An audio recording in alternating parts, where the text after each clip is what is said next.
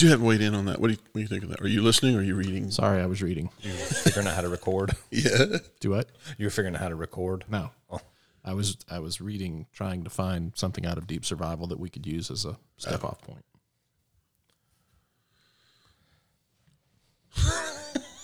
Well, we we had a pretty So- good psychological Yeah, yeah. I mean, we- conversation. We, we were, but he was, he was. I wanted him in on the con, the We'll conversation. have to we'll have to stop, not stop. He'll have to just get him up to speed on. Yeah, 'cause I Say don't it wanna again. Go, I don't want to go too far down the road, and we. No, I think it's I think it's a good one to just start unpacking. Say it again. I mean, I, I, yeah, okay. The question Yeah. is: It ever okay to violate a psychological contract? Why or why not? And we define a psychological contract as an unwritten agreement that sets out what a manager expects from an employee and vice versa. so you've got a contract between an employee and a supervisor, and you're asking if it's ever okay to break that contract. Yeah. This is this is a question from a college course I, I was taking, and I liked it because I saw it as a very rabbit hole. This is it's a lot more complex of a question than it appears when you first read it. Because everybody would say, "No, violating a contract is wrong." I mean, that, No, initially no, that's kind of how you would no. look at it. I'd say That's, that's absolutely. exactly how you went with it, right? Yeah. absolutely it's okay to break the contract. However, you oh, have to let the people that you're breaking the contract with know you're going to break the contract Well, that's and why. so you bring up a good point. So let me. I want to read this little piece right here. It talking about where psychological contract came from, like the birth. I'm not going to get into the who developed it in the organization, but the psychological contract includes informal arrangements, mutual beliefs, common ground, and perceptions between the two parties. right. So now go with what you were what you were going to say as far as it being okay to Well, I mean, a contract's only. Uh, I mean, are we talking about a contract that you're going to have for the rest of your life? You know what I mean?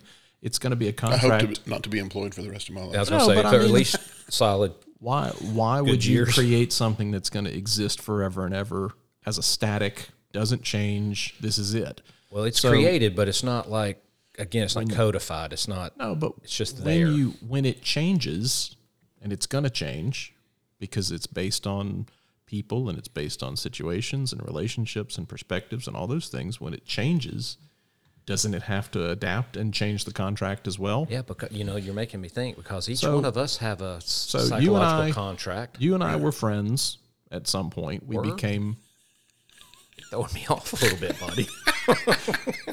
Something have- happened and I don't we know have broken in our contract. and you and I were friends, but then at some point we came we became closer friends. That contract changed. Yeah, but became it best Still existed.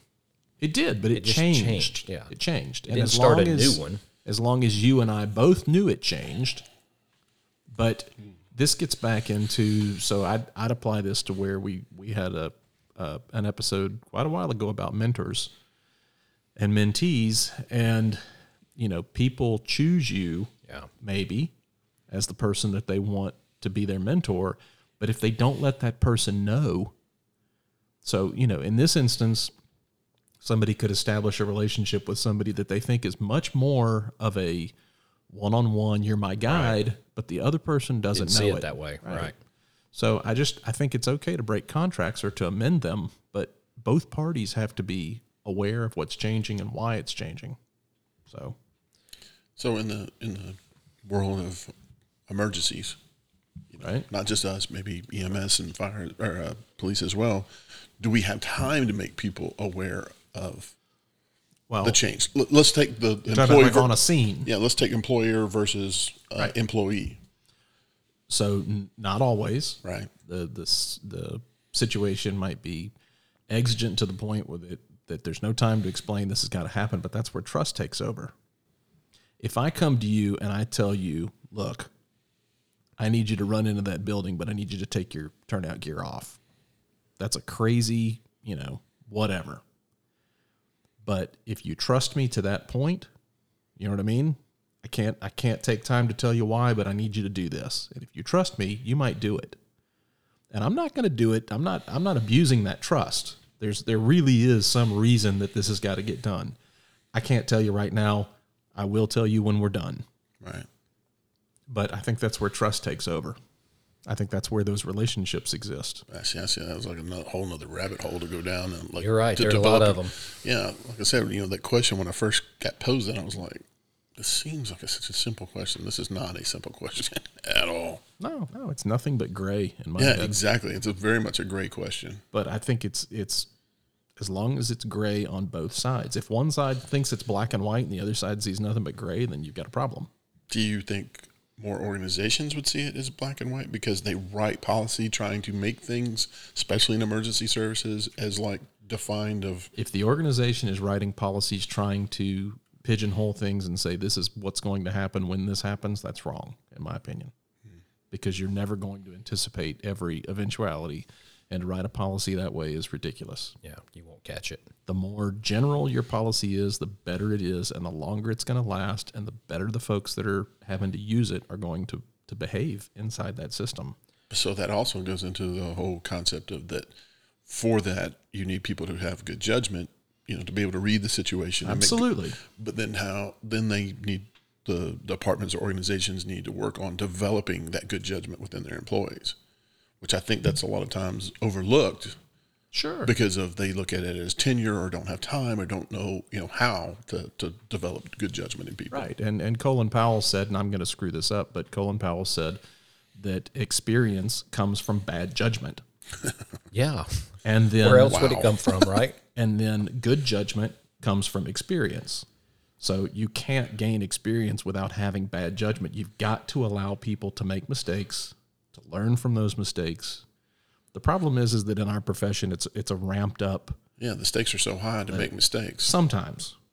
We like to think that they're it- it's like critical all the time, and it's not. Some situations are are more critical than others. Well, and that's what I thought was so unique about uh, a former department where you could have very, very senior people riding in the back, you know, watching what's happening, and more lesser experienced people riding up front. And we're not going to let them fail. We still let them, you know, they do all the talking, they make the decisions and whatever, but they have that safety net of very experienced people in the back saying, "Yeah, yeah, you're good. It's, it's, it's going to be okay." That's I, I don't I I think that's more to that what we were talking about with that laissez faire approach, you know, and uh, which I think is actually the ideal for for battalion chief or for anybody above that is that you are those guardrails. I'm not going to keep you from weaving in the lane, you know, but when you get far enough over, I'm going to go, nope, nope, let's nudge you back to the center. You know, I think that's the role of the battalion chief, but that's just me. That is just you. You know, I mean, or if you wanted to, instead of guardrails like the old timey cars at Six Flags that have a little rail that runs down the middle, you can only get so far off the path, and then you're going to get jerked back to the other way. Yeah, I mean, you had a, a, a good way of looking at the laissez faire. It's not the way I, I was originally uh, No, visualizing it myself. me neither. Even though, and we're changing topics here midstream. I didn't realize we had one. Well, we were just going, but we're definitely Did you changing not see topics. the card that I had on Trello that I just read it up. to No, you? I have not looked at it. No, but I mean, it, it the you'd you'd fall into the same trap of if you take laissez faire to um, the extreme, where it's total hands off. That's wrong. If you take authoritarian or autocratic leadership to the nth degree, where the the leader has to be the one that tells everybody what to do, and nobody is allowed to do anything that, other than what the leader. That, that's going to fail. Well, I think Democratic will fail if you take it to the extremes where everybody gets a vote on everything. I mean, it's But that's just just a, I mean, like we were saying earlier, I think it's all situational. You know, emergency teams are more, much more autocratic. You know, there's one guy in charge making the, the calls of which way things go. Yeah. A committee would be more democratic. Hey, everybody have a vote, vote and what's going on here. Yeah. And like you were saying, laissez faire. If you have people that are high functioning and doing well, maybe just getting out of their way and letting them get things done. right. The component that that affects a democracy and whether a democracy works, and this is not a political statement. This is a f- on-scene leadership kind of thing. Is time. Time compresses everything, and if if as time gets shorter, democracy gets Less. less and less effective. Yeah. but it it's it's all based on trust.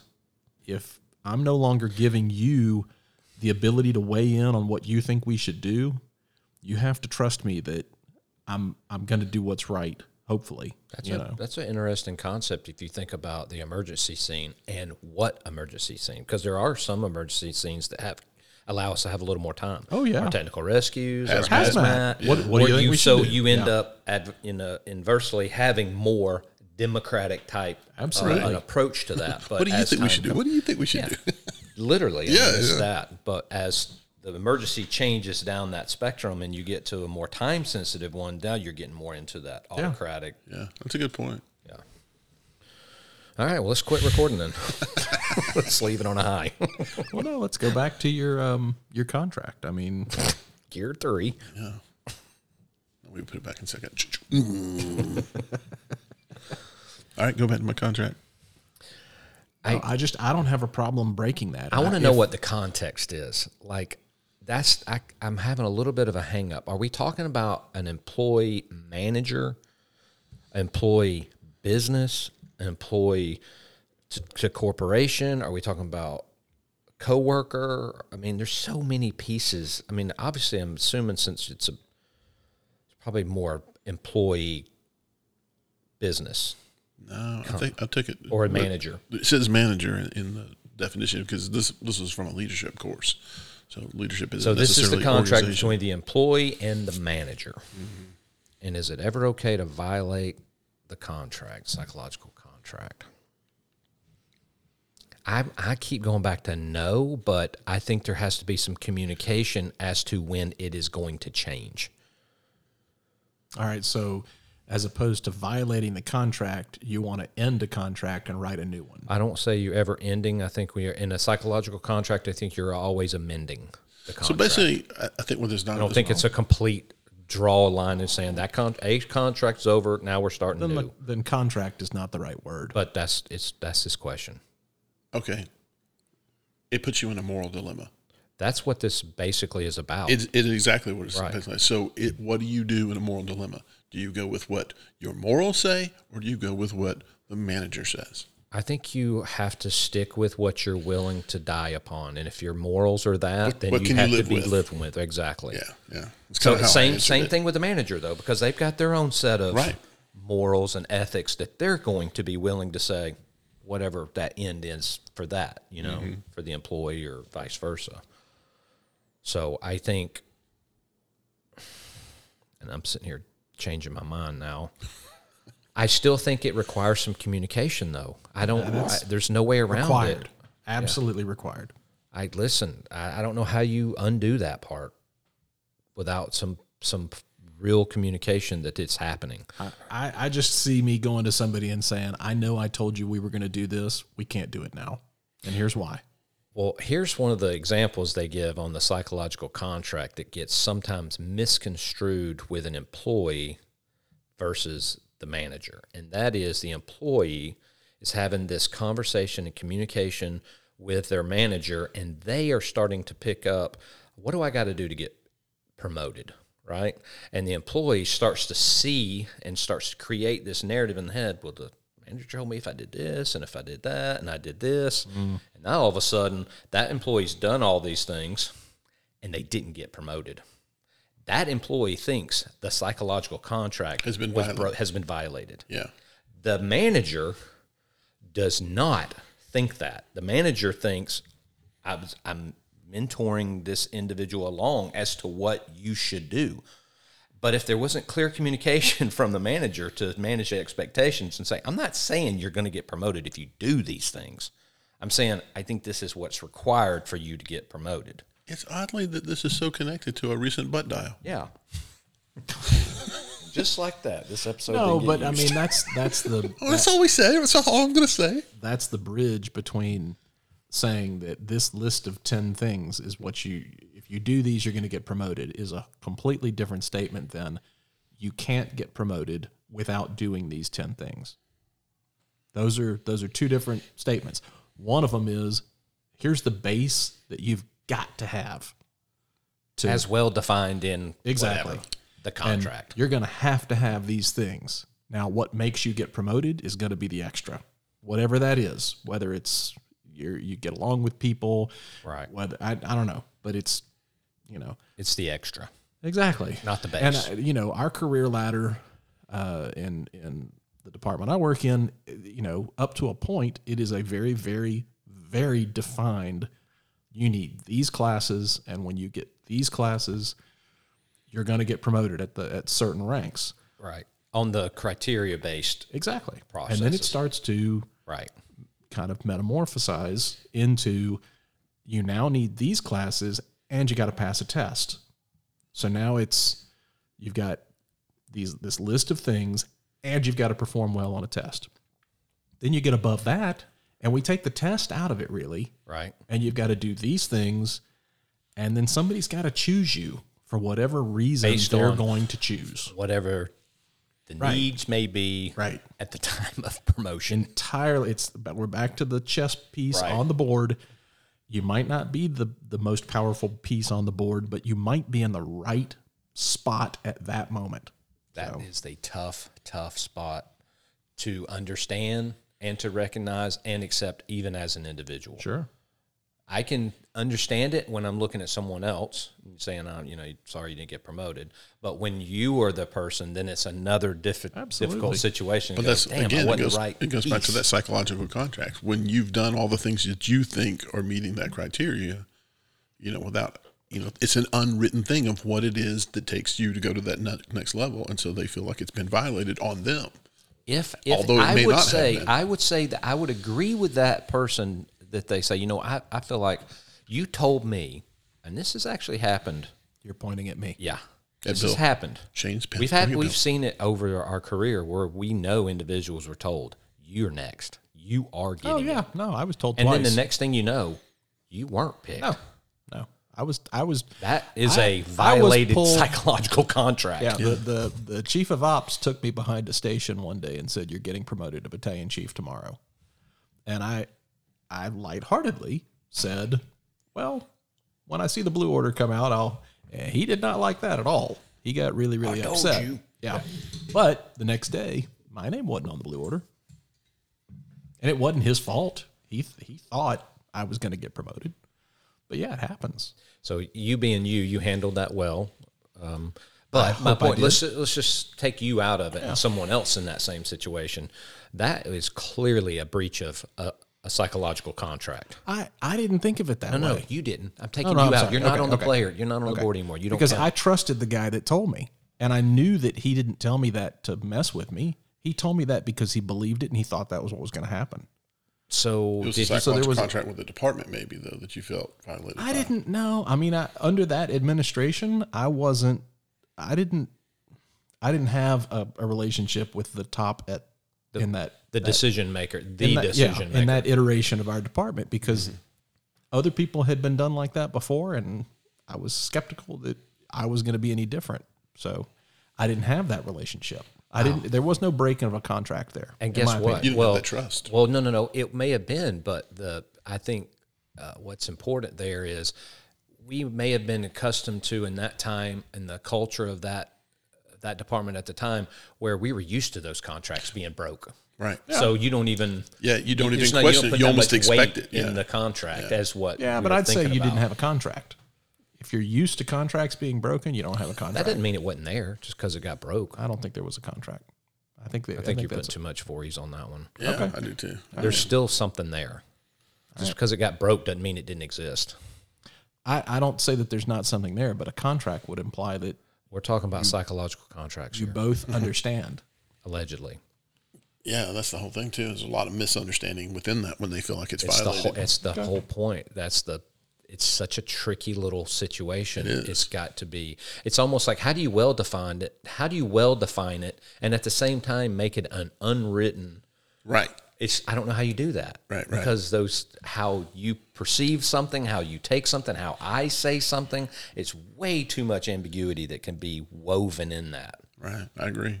That is a dangerous little. I don't like the probably word why contract. they're so. I think that's probably why it's so tricky, and how this is how employees uh, have start to get this. Um, what's the word I'm looking for? This uh, separation from their their their business or their company. You know, there's no connection there because they can't. Right. They start having that negative start ha- morale, right. like that all these contracts That's have been because- broken with me. Right. Yeah. Exactly. and then it starts going in this rabbit hole, which we could morph into the whole pay and retention kind of thing. It's Oh like, no, we've we've done that. We fixed all that. Remember? Yeah. Oh. You, you you might have missed that episode. We fixed a pay problem. oh my god, Um, we exploded the internet. That's what we did. Wow, Pat, you got my mind really turning on this psychological contract piece because it is there whether you like it or not. I don't even know you have to define it. It just establishes itself. Right. And that's why, like I said, when uh, the very first thing I wrote was, "This is a rabbit hole for me," because I was like, "There's so many pathways that this goes down." I was like, I could write so wait, a you were doing paper. this for school, Yeah, yeah, yeah. and did you end up?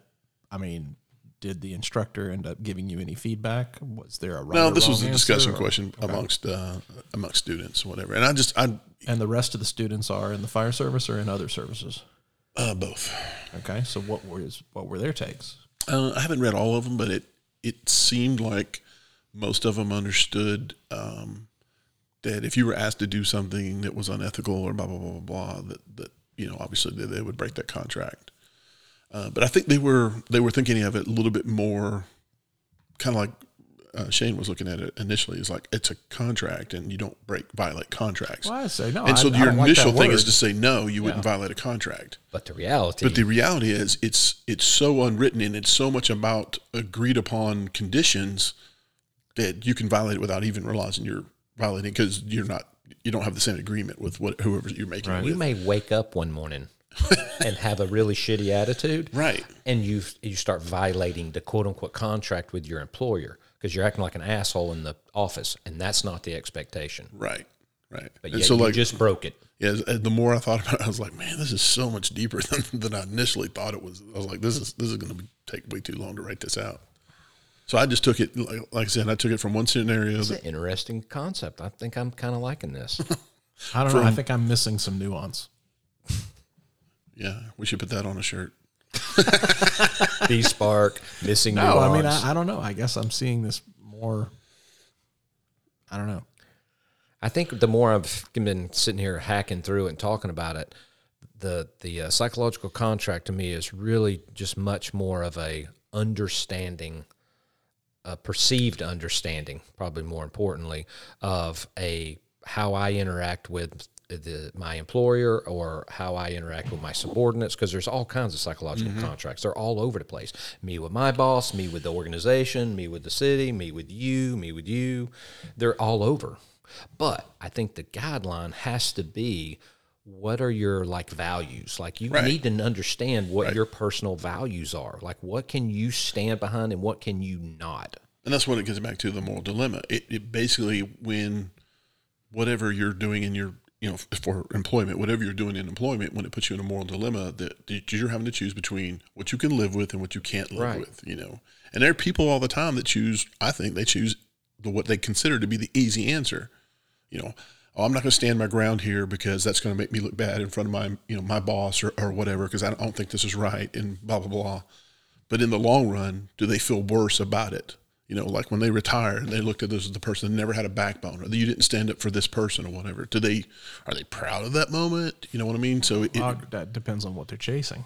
Right, right. But again, that's a part of that. God, and what an opportunity for growth that comes out of that too, because that individual may at one point that happen and go, man, I should have stood behind that person more. I won't let that happen again next time. Right. Whatever, you know. Hopefully they did they did that self assessment to say that you know in a situation. And I think as you go up in an organization, you get more and more opportunities to be confronted with social contracts or psychological contracts or moral dilemmas. I think maybe at the lower levels, the you know early entry levels, they probably don't hit them as much and look at them as much as a, a moral dilemma. But I would also say that where maybe some of the higher people in the department choose to not stand on whatever they morally think is right because they, for whatever kind of expediency, want to do away with that. To, Well, what's right is subjective. well, but I also see on on where others will stand on. Um, they want to die on even smaller hills just for the sake of dying on them, or they think other people should be dying on a hill. Right. And dying is dying. That's fact. If if you're gonna if you if you're willing to die on a hill, be prepared to die. literally, that, I mean, I wouldn't literally, And but you know to, what I mean. But right, but that's it. if you're willing to compromise, maybe move a little bit to to live to fight another day. Now, what you're fighting for is the other thing. If you're fighting for that good, virtuous thing, that's living to fight another day is a good thing. If you're fighting to try and get another bugle on your collar, that's not you're not doing anybody any good other than yourself. So giving up on principles or anything like that and, and being for that purpose, yeah, that's that's, the problematic. wrong thing. yeah, But, But aren't we in a society of more self-indulgent people than ever before? absolutely. I don't think, think, so. so. I don't think so. I think No, so. I don't think so. I don't think so. you don't I think, think- that this? I think there are plenty of people who still have the right, the right. They want to do the right thing, and I don't think that, Ultimately, I agree with you on I that. I don't think, I think that there are a people lot do. of people that are chasing fame or that are chasing self-aggrandizement, whatever. I, think there are there are a few of them, and they are out there, and unfortunately, they get a lot of attention. and that's probably what makes it's the loud few. Yeah, I and think fortunately, are- we we're going to go. I want to make sure. Uh, we, for the most part, don't think that's everybody. most people I think want most to do well. Most people are trying to Right. do the right Handle thing. business. Yes, but I think on both on both ends of the spectrum, you've got people that are willing to do anything to promote themselves, and not promote in a literal promote in rank, but just self promotion, whatever that looks like. Sa basically saying I'm better than other people. Those are the arrogant people and narcissists. Well, I think narcissism can be a piece of that, but not. It's not That's my necessarily. one thing I still want to do research on. But then on the other end of Narcissism? the, on the other end of the so spectrum, by that. on the other end of the spectrum, you've got people that are that think every hill is a hill to die on. Yeah. And it's just it can't be because you're not. Unfortunately, I, and that's where it's tough because I, I know we've had this conversation before. Because if every hill is an ethical hill, then yeah, they think they should die on every one of them. Right. If it's a moral, every one of them, and and if you get right down to it, all of them kind of are. It's just whether or not you're willing to. Is that really going to be worth it on this one? Right. Hatch doesn't know where this is going. Yeah, I'm like, oh my gosh, we're going down another rabbit hole here. That's what we do. Until we find something we like. yeah.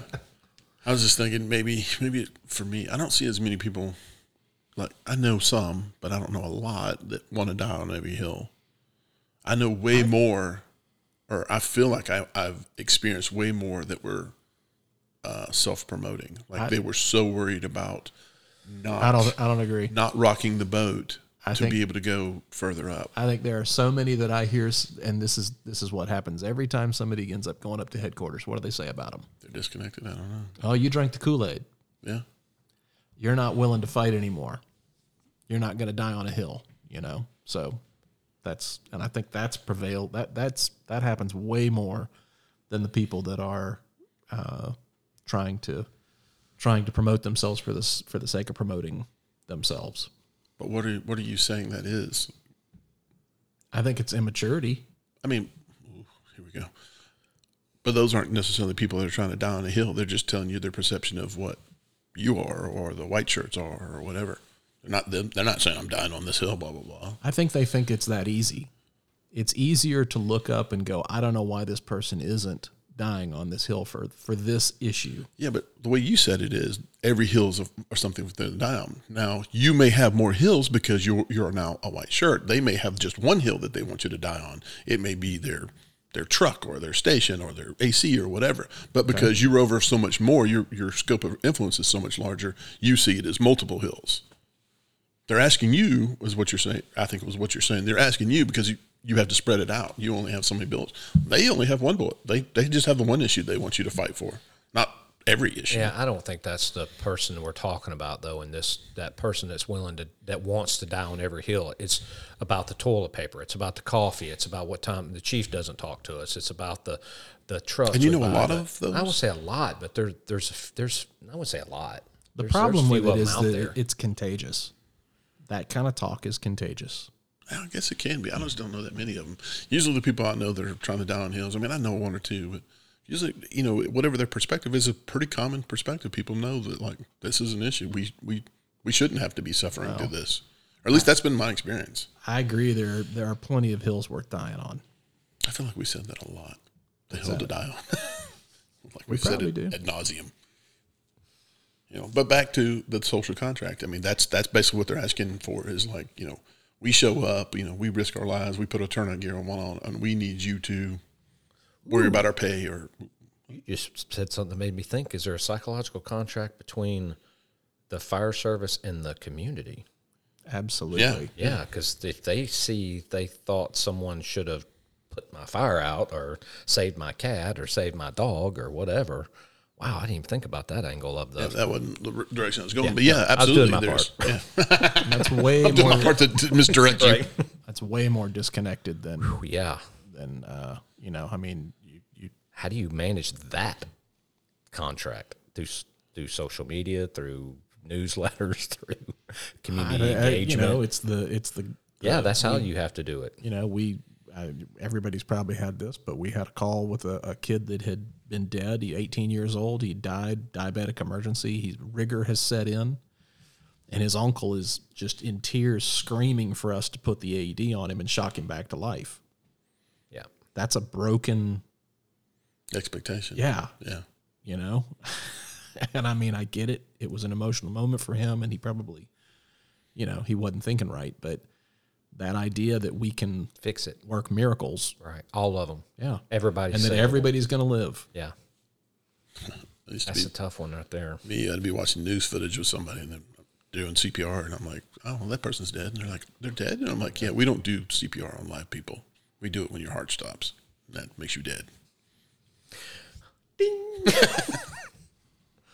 like, "Oh, I guess that makes sense." Well, We absolutely solved nothing there. Did you? We solved like Well, how 20 did you? How did you end up responding? What was Mike's response to the psychological contract? yeah, we we do violate it. Uh, I don't We don't necessarily. feel good about it, or it's a necessity. How do you? How do you violate that contract? I, I basically of it. said it's it's about your own set of ethics, morals, and, and values. And if you you have to do what you what you can live with, because you're going to be, especially in emergency services, you're going to be put in no win situations. We we've talked about this before uh, that we've had these, and and it's not going to be written in policy clearly defined of like what do you do. You're going to have to make a judgment call, and that judgment call may get you suspended, it may get you disciplined or whatever. But can you live with it? Can you live with the fact that you did what you thought was right to try and save a life or, or do whatever? And I, I watch a lot of guys that get caught up in this of like, well, I could get written up. And to me, I'd rather get written up than know that I was played a part in somebody passing away or that I didn't do everything I could to, you know, right. to have them pass away. But some people, it's the they, really, they want to draw that line You of know like, what you're describing is really extreme ownership. You are owning that decision you made. yeah, but I mean, I think we need to. Oh, absolutely, I agree. If you're coming to come off script, legitimately come off script, I don't think there is a script for some of these things. let's just say if you're going to come off script, my point being, you got to be totally willing to accept all consequences of it, eating your death. Yeah. Well, and I'd add that often, and this is the point of the class that you and I have taught before, is that you're not risking your own life if you're once you're an AOIC. Yeah, You've got other people's Right. lives Right. Um, that you're risking now.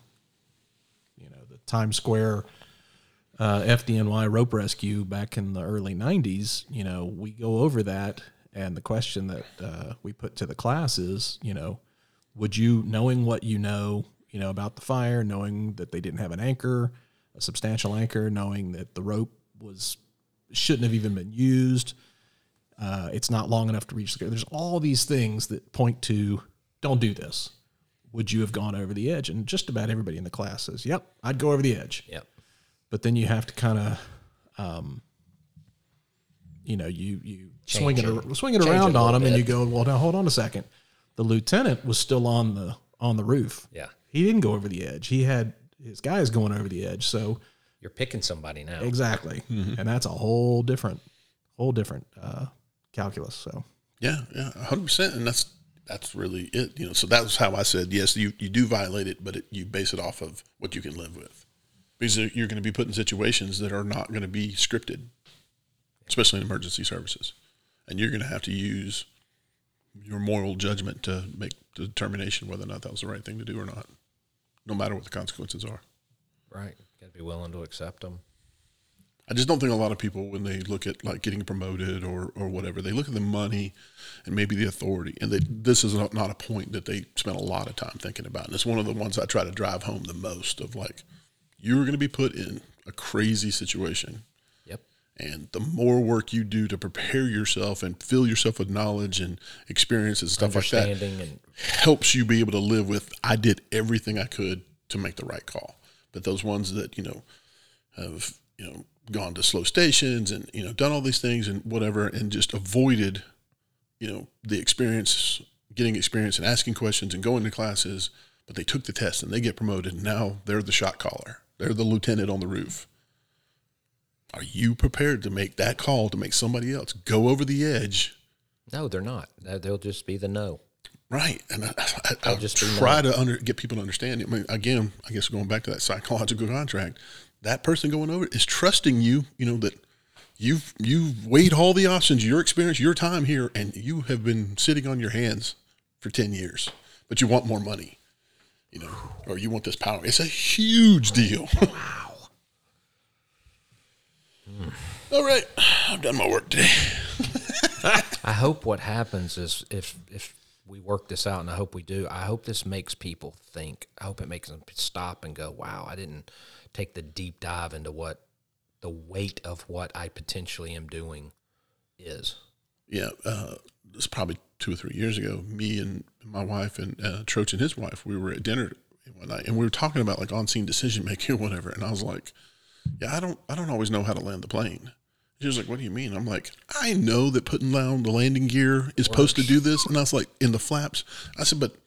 We have situations we we don't always have all the information. I said I don't know that's going to work. And my wife said, "How do you deal with that stress?" I'm like, I, I, I don't know. I guess I've just had it. Does it. that go back to the conversation we were talking about? Well, you know, I don't know how to land the plane. I've landed it several times Yeah. this way, Yeah. and it's always worked. Right, right up until the day it doesn't. Right to the point it doesn't work. Right. But then again, did you do everything you could up to that point Right. to prepare yourself to make the best decision you could? And that's that's really I think Do we what the ever part- get there? No. Well, No, it, it's, it's it's a never ending process. That's, That's what the- scares me when people are like I can't learn anymore or I can't learn something from somebody new. I'm like, Yeah. are you insane? Right. No, I That's agree. when you get back to how more trust your instincts, but he talks about what it Where takes those Building you your build gut. those- build Yeah. those instincts. Yeah, yeah, that's a that's an excellent point. It's not just that I've got a gut feeling. It's based It's off of your training, your reading, experience, your experience, Right. and um, there was a fourth one. We'll have to get Golly. back to that. We should I got rehash it. that one again. Did we actually record on that one, or did we Uh, talk we about ne- we recording? never recorded on that Yeah, one. that's a good one though because uh, the gut, your intuition, and that's the the book that we're reading right now, the Genius book with Mm-hmm. Lencioni, where he talks about the discernment. That's your gut. Yeah, That gut is developed. It doesn't. You don't born with the same gut and you die with the same gut. you don't born with it. You, you are born with a gut. You know, my English is so good. Um, my point being is discernment is not a static working genius. It doesn't. It's ever developing. yeah, yeah. You want it. You need it to Well, be ever developing. kind of going back to what Bill said. You have to have more failures to be able to have that discernment. You know, because of that experience. right? Right. and that takes an openness to failure. You have to be open to not being successful, Which is it's not- horrible for me because I am have such a fear of failure. I have such a fear of failure. I wonder if I get anything done. so Halmore said the uh, the four things were education, reading, personality, and experience. yeah, personality. We didn't. We forgot to put that one in there. Of course, that too can develop. We, you hope your personality can Yeah. develop. I mean, it's got some core foundations that is just the way you're woven, but you hope that it develops, Right. metamorphosizes. Yeah, it was a good try. Let's delete that part. No, we hundred percent got to leave that in. Oh. All right. Well, Well, That was fun. yeah. you I- don't, look, I you don't didn't- look enthused. You I look didn't realize what a irritated. fun oh. conversation. I'm I'm already thinking about how I'm gonna how how I, I possibly am going to sum this up for the the No, no. thing that You're writing on the summary already? No, let Hatch write it.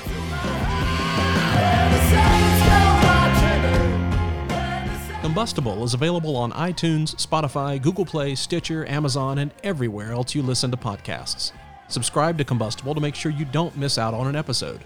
Follow us on Facebook so we know how many of you listeners there are out there. And you can check us out online at combustiblethepodcast.com. As always, we would like to thank the Golden Dogs and True North Records for letting us use their song Saints at the Gates for our theme music. You can find the Golden Dogs music on any streaming platform. Thanks for listening, and we'll catch you later.